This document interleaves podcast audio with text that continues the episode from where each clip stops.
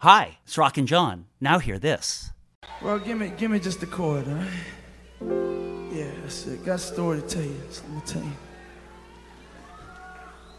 Teardrops on the city. That scooter searching for his groove.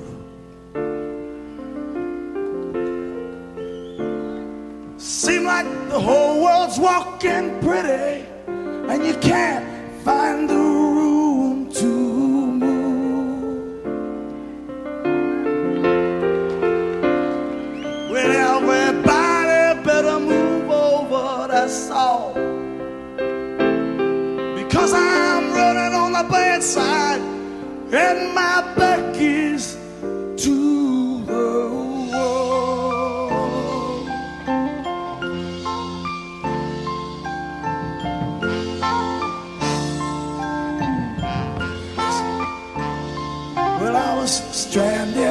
the jungle, taking all the heat they were giving.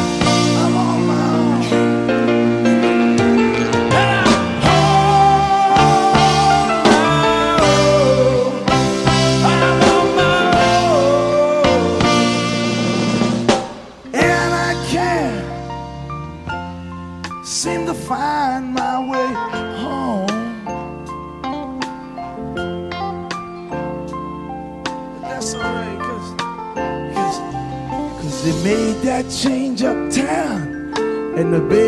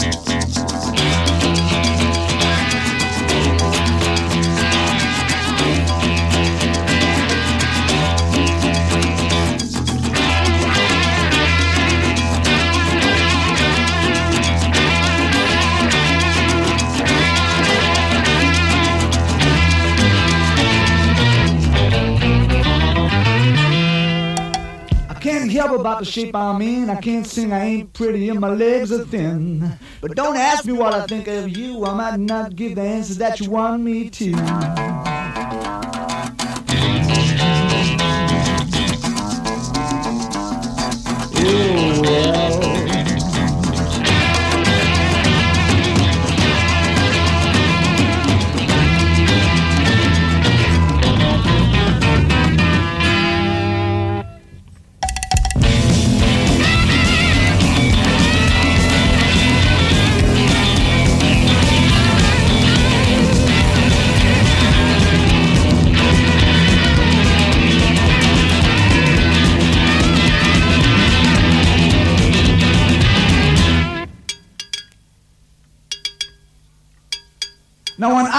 To God, I knew he'd understand. He said, stick by me and I'll be your guiding hand. But don't ask me what I think of you. I might not give the answer that you want me to.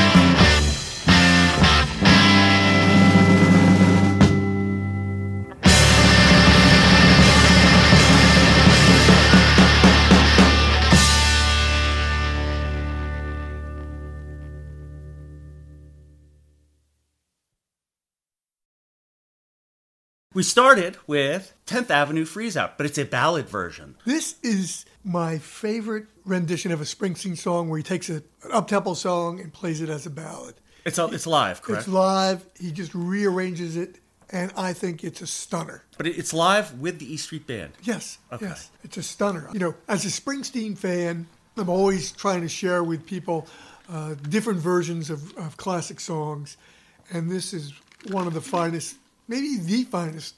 It's pretty good, and it also sounds good for for a boot. It sounds pretty darn good. It must have been a um, a soundboard recording or anything. something like that. Maybe You- it's a you radio know that, broadcast. I, you know, I probably have it at home. Yeah, I think that's really good, and that was a, re- a really good opener too.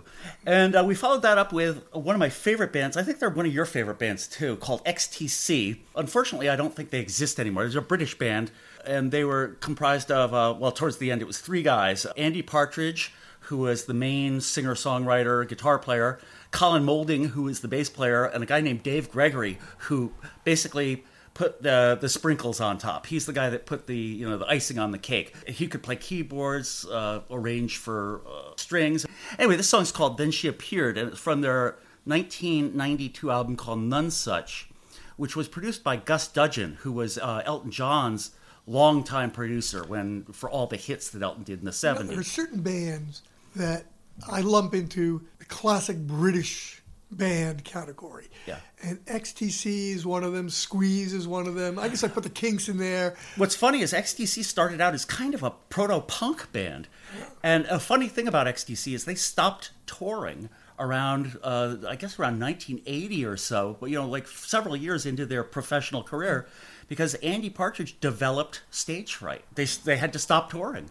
Uh, which affected the band big time. I think they lost their drummer and bass player, and they basically operated as a studio band, three guys. They'd have to hire a drummer for every album. I think it's Prairie Prince on this. They they ended up liking Prairie Prince. I could be wrong about that, but when P- Todd Rundgren produced them for their their really well known album, which was called Skylarking from 1986, they used Prairie Prince, and I know they used him again later.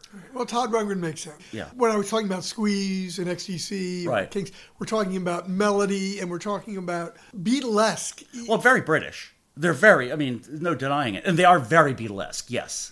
I mean, and this song, uh, Then She Appeared, you'll hear very Beatlesque things, like circa late 60s, you know, the, the Sergeant, the 67 kind of sound that, you know, All You Need Is Love and, and Magical Mystery Tour and Sergeant Pepper. You really hear it in this. Now, you surprised me by uh, putting in a Deep Purple song from the Stormbringer album. I don't even know the album. Stormbringer is the album that came out after Burn in 1974, and Burn was the album where Roger Glover was, who was the bass player of Deep Purple.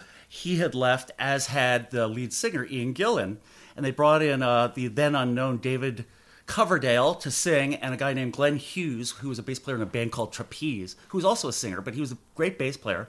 Anyway, this was the second album they did under that that version of Deep Purple. Although I think Ritchie Blackmore does some fantastic playing on this album, he disavowed this record completely, and it, he actually said it led to his uh, leaving the band uh, less than a year later. I've played this song for a lot of people, and I said, "Guess who this is?"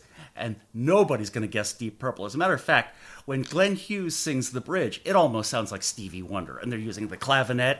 You know, it was recorded in 1974, so they're using all the tools of the trade of the time. But it's a it's a kind of a catchy song. It's something you definitely wouldn't hear uh, on the radio. I think very quietly we- we put on more original Fleetwood Mac than any other band and Now Hear This. I, I'm not aware of that, but I wouldn't be surprised. I mean, Fleetwood Mac is uh, you know several different bands. It's like it's like if you put on Zappa or ask somebody like what Zappa they like. I mean, almost every album is a different band, different style. Fleetwood Mac. This is the original Fleetwood Mac with uh, like towards the end of the original Fleetwood Mac with three guitar players: Peter Green, Jeremy Spencer, and Danny Kirwan.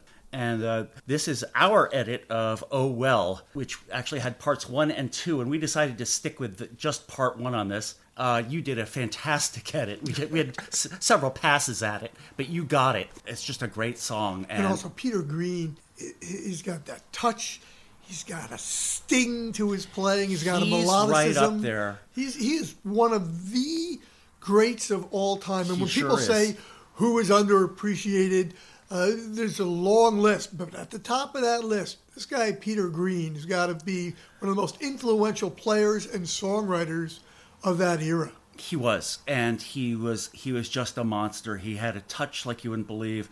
I think it was BB King said something like he thought out of all the white blues players of the time, the Eric Clapton, all the people that seemed to come through John Mayall's Mayall's Blues Breakers, he said that Peter Green was the guy. Next, we've we've touched on Creedence Clearwater. We both like Creedence Clearwater Revival quite a bit, and this song is "Commotion," which I know is a favorite of yours.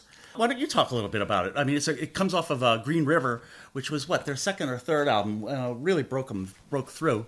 I don't remember if this was a single or not, but it was. Uh, it got played on the You radio. know, the, the only reason I first heard this was because Marc Bonilla, a guitarist I'd signed to Guitar Recordings, did a cover instrumental version of this on his first record.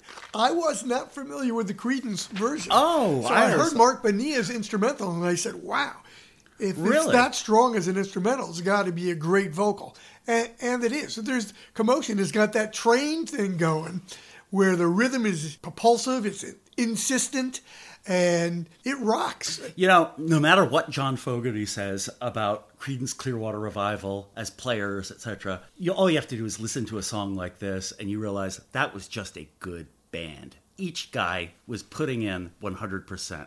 In John Fogerty's recently released autobiography called Fortunate Son, he actually says that uh, Green River is his favorite album of all the Creedence albums. That's, he doesn't dislike or put down any of the other albums. He just said that Green River is much more him. I think we're going to do a segment now on songs that rock. Okay. And that we start with the Lee Michaels.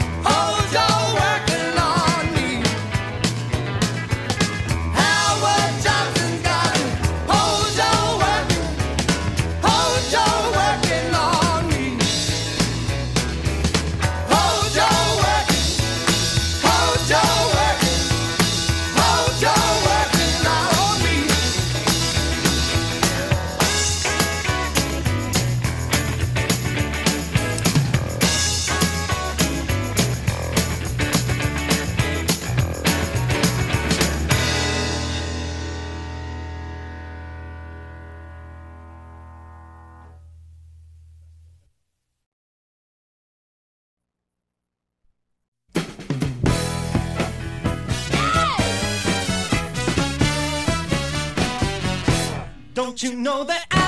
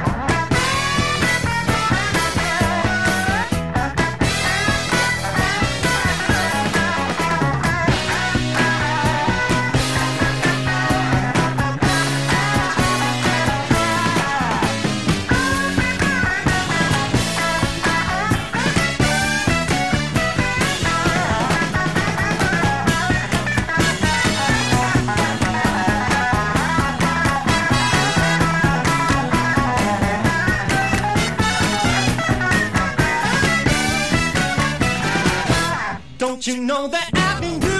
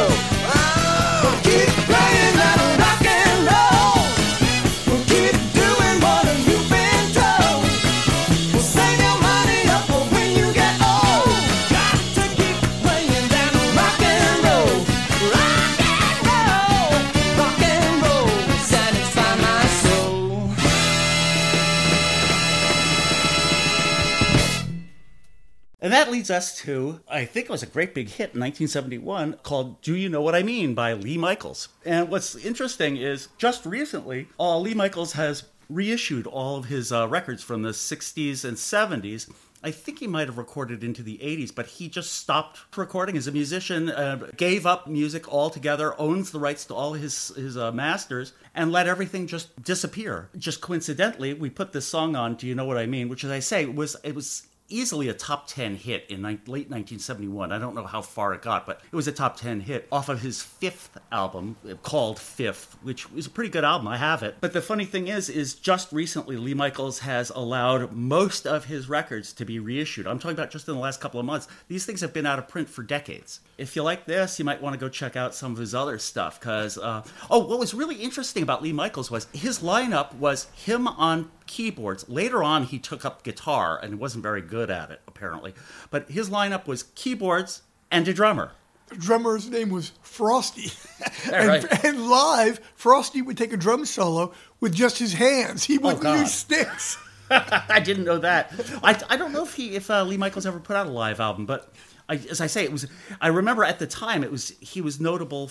He was noted for having you know just himself and a drummer on stage. No, I think he might have been playing some uh, bass pedals. On the organ. Yeah. That's followed by a rather obscure recording by a guy named Mike McGear, whose real name is Mike McCartney, and he's Paul McCartney's brother, who changed his name just so he wouldn't be riding on his brother's coattails in the 60s. In 1973, right after Paul had had a big hit with Band on the Run, and was looking to put together a lineup of wings to tour the United States. At the same time he was doing that, he was producing his brother's first and only music album called McGear which is well worth looking looking for. It's the missing Paul McCartney album. Paul plays on it, Paul sings on it, Paul produced it, he's all over it.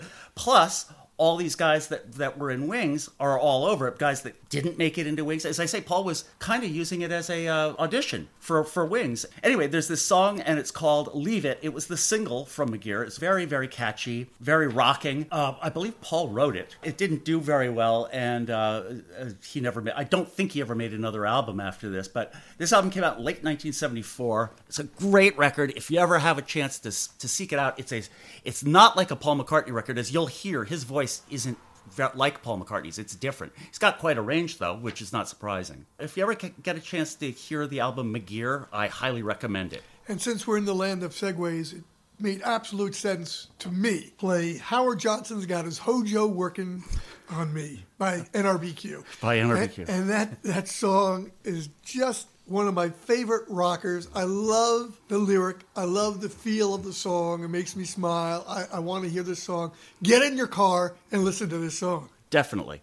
And then I think we did a great job following that up with Keep Playing That Rock and Roll by Edgar Winter's White Trash. I believe that was the summer of 1971. I remember my sister had that album. My older sister had that album and would play it to death. And that's how I got to know it. You know, it's funny how if you know if you have older or younger brothers and sisters that were into music, how your tastes can be so informed by what they were playing. I know there were records in my collection that wouldn't have ever been there if it weren't for my older sister. And then they weren't there because she'd take them. anyway, so This was a great record because uh, the way I understand it, Edgar Winter was given his contract with Epic. He said to them, "Let me make a record that I want to make." Sort of. A, this was Edgar Winter's entrance album, which had a that was the first album. It that, has a that was, that was feel. before this album Yes. by about a year. had a jazzier feel, it was more experimental, more exploratory from a musician's point of view.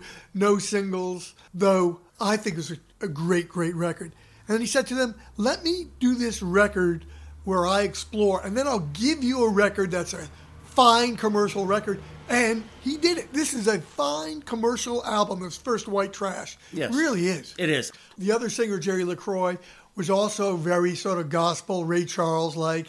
I thought the two of them together made a fine, fine. You know, I don't know if you know this, John, but they, they actually did. Uh, uh, he did another Edgar Winter's White. Well, there, there was a great live album after that. That that Edgar- Roadwork. Roadwork. That's a great live album. Right after that came out, I guess they broke up, and he began the first iteration of at the Edgar Winter Group, which happened to be the first concert I ever saw in my life at the Greenwich High School in Greenwich, Connecticut. The guitar player at the time was um, uh, Ronnie, Ronnie Montrose Montrose? who only lasted for one album. The follow up album, Shock Treatment, it was um, Rick Derringer, I believe, was the guitar player then. But they had a great songwriter named Dan Hartman, bass player songwriter, who uh, you know, the late Dan Hartman, who's, I think he also had some uh, solo hits that were kind of disco y in the late 70s. Keep playing that rock and roll. It's just a, a great song. Great, they were a great horn band. I mean, you got to put them up there with Blood, Sweat, and Tears in Chicago. They were a jazz rock band. They were like uh, Electric Flag too. The same thing. It was R and B, gospel, funk, and and that live Edgar Winter's White Trash was a tremendous. Yes. Double Yes. live album. I keep waiting for Epic to put out the rest of the concert. Like, where is the rest of those nights? Or you know, Yeah, the, you know, the, you're very right because you'd think that that, that, that would be ripe for uh, you know an extended version or expanded version of an album. I think the Edgar Winter White Trash album, the first one, had a lot of great songs. Keep playing that rock and roll. The song that I love is "Dying to Live." Dying to Live, And yes. I, I tried to pitch that to Bette Midler once. yeah, Really? Yeah. How'd that go? didn't go well. Yeah. But it, it didn't matter. I mean, the song has been re-recorded.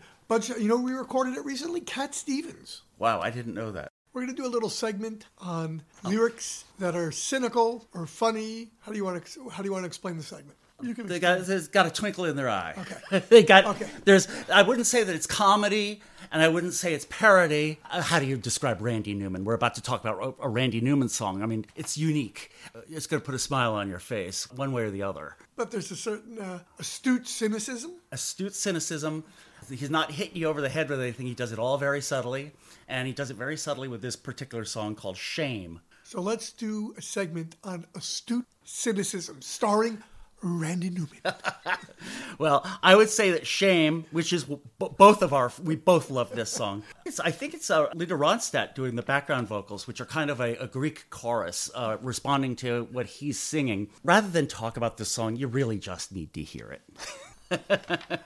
we, and we followed that with a great rock and roll song by Faces, uh, which was one of the first bands Rod Stewart was in after he was in the Jeff Beck group. He and Ron Wood, who's currently in the Rolling Stones, uh, Ron, they'd both been playing with Jeff Beck. Uh, Ron Wood had actually been the bass player for the Jeff Beck group. They uh, they got together with what was left of the Small Faces, a uh, 60s English band. Their leader, uh, Steve Marriott, had just left the band. Anyway, long story short, the Faces were a great rock and roll. They were they were all the the English band's favorite band to, to go see. You know, the Stones loved them, the Who loved them. Every it's funny when they broke up, each member was cherry picked. For you know, Kenny Jones went to the Who, Rod Stewart went solo, Ron Wood, of course, went to the Rolling Stones, where he'd been on loan for the 1975 tour. This song is called "You're So Rude." It's written by the late Ronnie Lane and the late Ian McLagan. Not only is it a great, great example of Rod Ron Wood's unique style of guitar playing, which is kind of lost in the Stones. But his unique personal style of guitar playing towards the end of this song, uh, where he really is just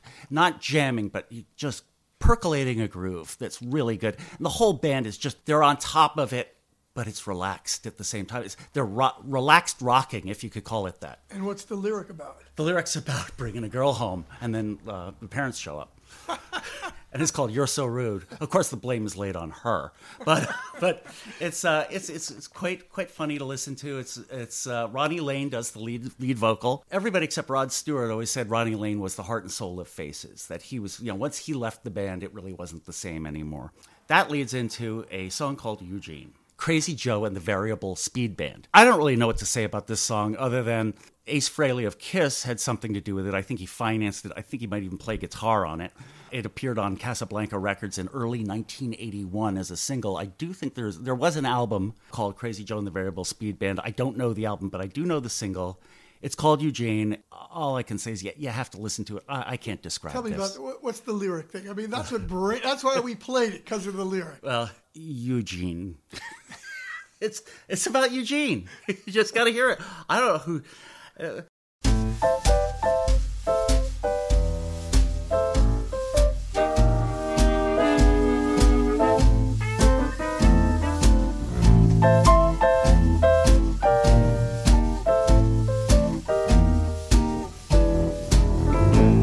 little baby, come you never come around?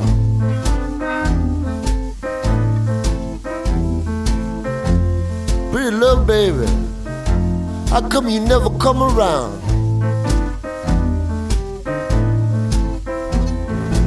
Send you all them pretty flowers, now you nowhere to be found.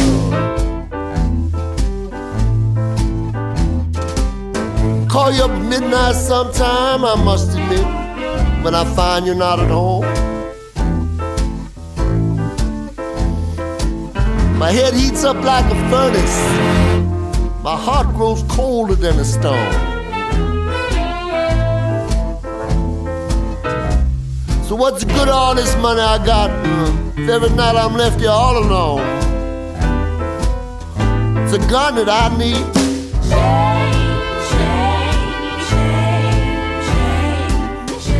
I ain't saying nothing.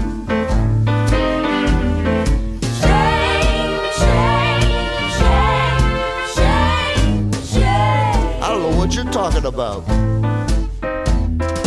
All right, let's talk a little business. You know what I'm saying? Man of my experience of life, don't expect a beautiful young woman like yourself to come on over here every day, have some old dude banging on her like a gypsy on a tambourine. That's not what we're talking about. That's not what we're talking about. That's not what we're talking about. But I will say this I've been all over the world. I've seen some wonderful things. I haven't been well lately, and I have no one to share my plans, my dreams, my hopes, my schemes, my. Change, change, change. Could be right. I sung pretty low this time.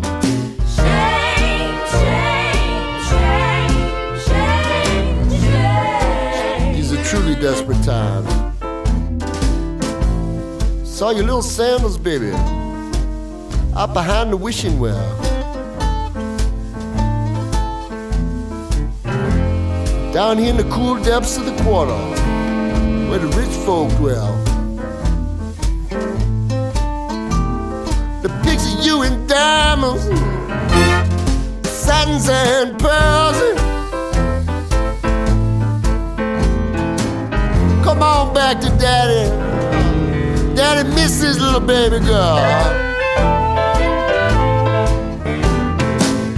Now my father, he's an angry man.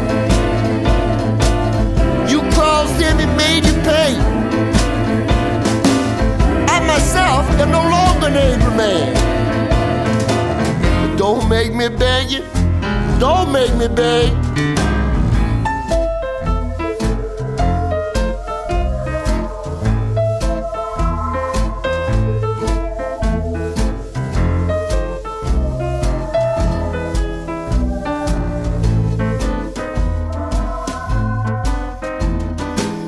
You know what it feels like? Morning, have every joint in your body aching, goddamn it. You know what it feels like? Have to get up in the middle of the night, sit down and take a piss. You do know, so you say. I have my doubts missing. Do you know what it feels like to have to beg a little bum like you for love? God damn it, you little bitch. I'd kill you if I didn't love you so much. shut up. Forgive me. My unfocused words. I was flying blind. I, I lost my mind. You can find it in your heart if you got one. Forgive me. I'd be ever so grateful to you. You stop that, please? You stop that, please? I'm trying to talk to someone. Thank you. You know, I have a Lexus now. I don't get out much. You know what I'm saying. Come on home.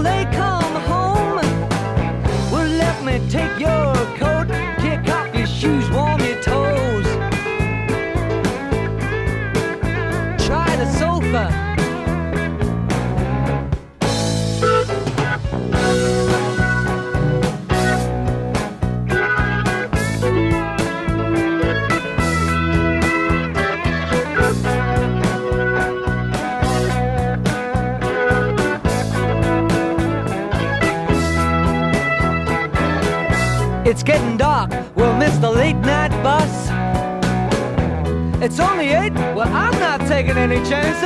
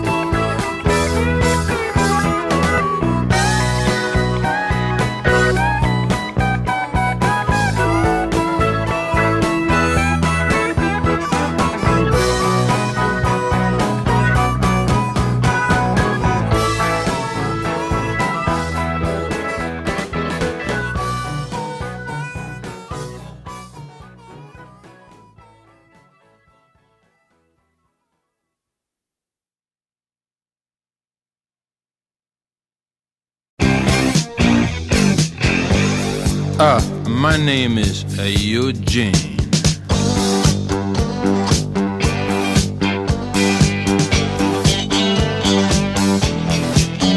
I'm a cool dude in a loose mood.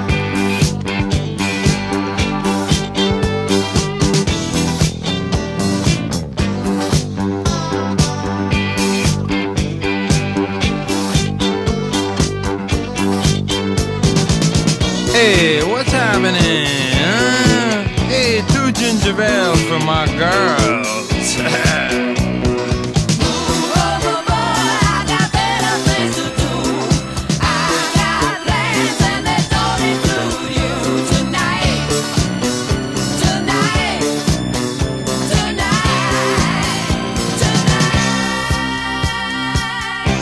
Who is this guy? uh, uh, Eugene.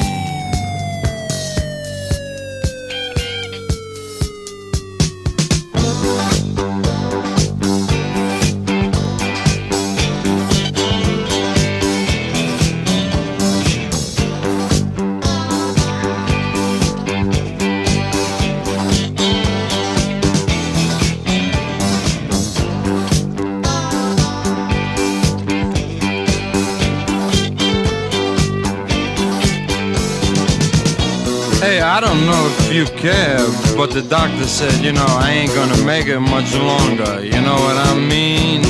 you know.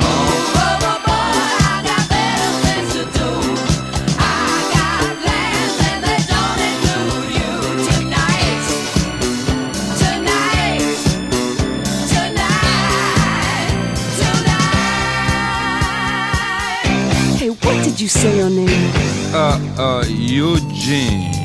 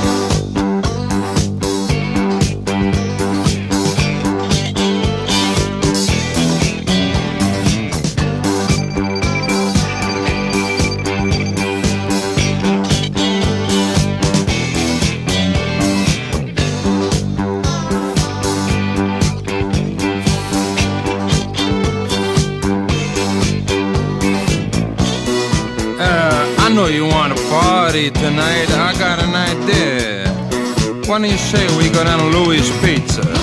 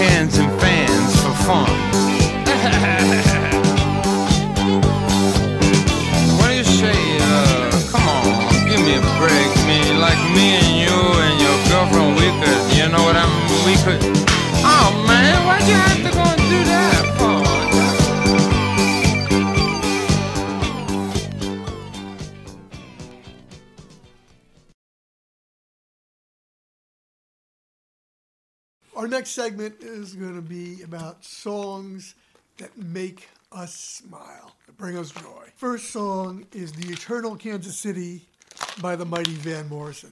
Love this fade in. This is going to be one of the longest fade ins of all time. There's a thing with Van Morrison that when he's connected, he can say a word over and over and over again. And you're with him each time he's saying that word. And in this particular case, they take this little excuse me do you know the way to kansas city? I don't know how many times they do it before the song starts. Five It's like it's a chorus of, of people, oh, and it starts out. It starts out really quiet and builds very slowly, it's just wonderful. And then it just and then it breaks kicks in, in, into Ah, like a jazzy up tempo. ah, it's just fantastic. And it has my favorite hut in the history of rock music. And he goes in the city is eternal It should also be noted that this is on an album of his that is probably his worst selling album of all time called A Period of Transition. Came out in April 1977. It's produced by Mac Rebennack, aka Dr. John.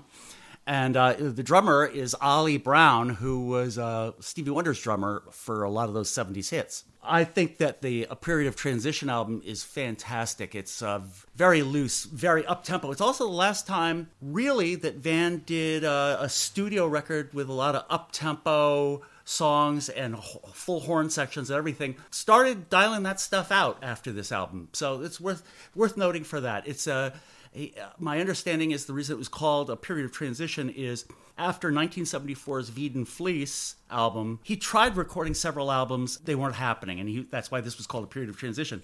A lot of those songs from the mid 70s for these uh, aborted albums uh, were released on an album called The Philosopher's Stone, a double album of outtakes that's worth seeking out if you ever get the chance. The song Eternal Kansas City is about music and all the great musicians that came from Kansas City. And then rock song that makes you smile. is Obla Di Obla Da, one of the first records of the Beatles that, put it this way, in 1968 for Christmas, my older sister got a stereo and the brand new Beatles White Album. I got a tape recorder. What did I tape? The Beatles White Album. And I fell in love with the song at, I believe I was nine years old, Obla Di Obla Da. All I have to say is, it's so much fun. I've probably played this song, I don't know, 10,000 times. And I have to say, I still think that the horn section and the horn arrangement is genius. The late George Martin and Paul McCartney just cooked up a genius horn section. It's the right amount of horns, it's the right horns, and it's it's a completely different melody, counter melody that's going on that it's just it's perfect. Absolute perfection. It's just a lot of fun. I know even the Beatles, the other Beatles themselves, thought it was a rather trite song, but I don't care. It's, it's a really good song. And by the way, that opening piano salvo was all John Lennon's. He said it needed something at the beginning. And one last thing is uh, on the Beatles anthology, you get to hear uh, a full version of Obla Di Obla Da that they had recorded, and recorded and finished. The the vibe just isn't there. Then they recorded this version, completely different vibe, and this just makes it. I have a feeling if they tried to do it a third time, they wouldn't have gotten it. This is what they got. George Martin served them so well on this song. Another song that really makes me smile is Life is Beautiful. Uh, the artist is Keb Mo, Kevin Moore, his real name is. Uh, I've never been a lyrics first kind of guy. I like the overall sound of music with the vocal, with the lyric, but I usually don't hone in on the lyrics right away. And in this case, these lyrics just latched on to me. Uh, I was having a wonderful time in my life. My daughters uh, got married within a couple of years of each other, and my wife Anthony and I were having a good time. This song, "Life Is Beautiful," is uh, A soundtrack. yeah, it could be a soundtrack to that part of my life. It's, luckily, it's still happening right now. Yes. Uh, but it's a great song to share with anyone uh, that you love. That's that's says it all. Then we move on to both. You know, how can how what what can you say about Mr. Stevie Wonder other than he's just the best? That series of four or five albums he recorded between, I guess it started with Music of My Mind in 1971, and went through at least Songs in the Key of Life, his double LP just masterpiece from 1976. Although some people would include uh, "Hotter Than July" that w- was out in 1980, and then there was "The Secret Life of Plants," which I have to be honest, I don't think I've ever heard. Uh, which came out in '79, I believe. That was another I haven't double heard that album. one And either. that's that's almost doesn't count. It's I believe that was a special. It's a lot of instrumental, I believe. But anyway, what we're talking about here is "Songs in the Key of Life," which is just a double album with a bonus EP. And in those days, everything was on vinyl. So you had four extra songs on top of two LPs. And I mean, you just have to remember in the period of four or five years, he not only wrote this stuff, but recorded it all with him playing a lot of times most of the instruments, if not all the instruments. Uh, John, you, you picked this song. It's one of the lesser known songs on that album, if that's possible. I'm not going to make you. Uh, Name it because I don't speak whatever language that is. So I always call it "I Am Singing." well, why don't you talk about it? Because you really zeroed in on this one, and you, you kind of. I didn't think you could find a Stevie Wonder song that I didn't know about on those out those that particular album that I didn't like identify with immediately. Well, he's really saying I am singing of the joys of love, joys of the heart. And whenever I make a mix CD, or back in the day of mix cassettes, Right. I would often start with this song. It was a great opening because it was so joyous And positive. and positive. The melody is great. And it's really cool because he's singing in, I don't know whether it's an African dialect, but there's, it, it- it doesn't matter what the language is. The intent of the of the music is universal. and it flows. It flows so well. That that whole album, everything just works. We finish up with the great Ray Davies of the Kinks and a classic, classic, classic song that was never a big hit in the United States called "Days." And anybody that's ever heard this song loves it. Just a fine song. Um, what, do you have anything to add on No, that? you know, I, I don't know where I heard it. I heard it very recently, Yeah. and I said, "Boy, this is so good." We got to put a segment on that says songs that make you happy, and this was the song that I said, "This is worth doing a whole segment just to get this song in there somewhere." and it is, as I say, it's a it's a great song. Just uh, just one of the best that they ever came up with.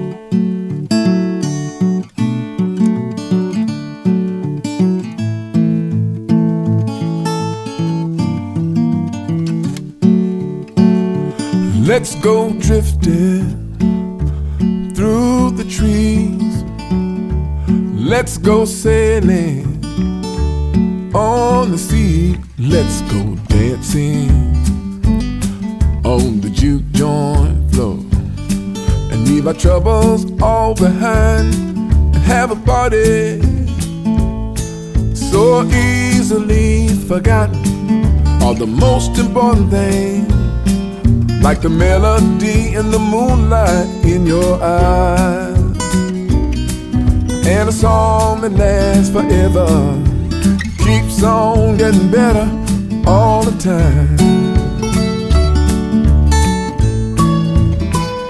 Cause life is beautiful, life is wondrous. Every star above shining just for us. Life is beautiful on a stormy night. Somewhere in the world, the sun is shining bright.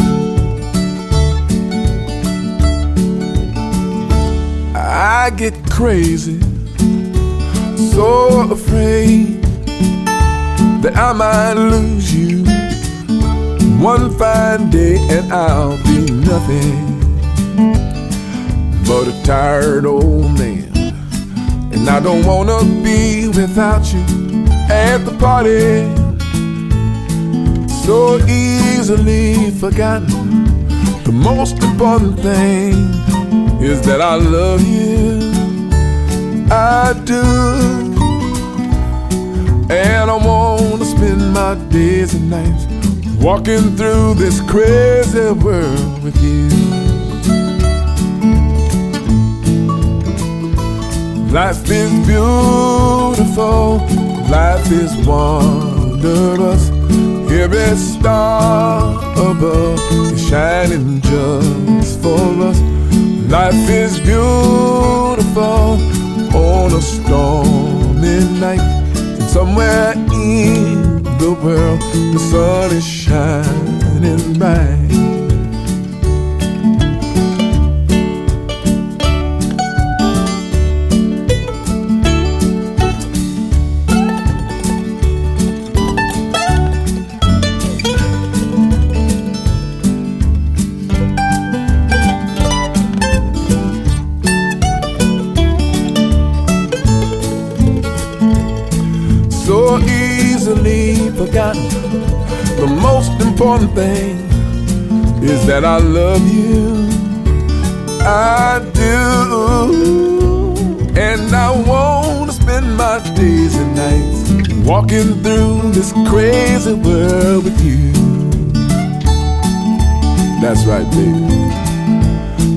is beautiful, life is wondrous. Every star above is shining just for us.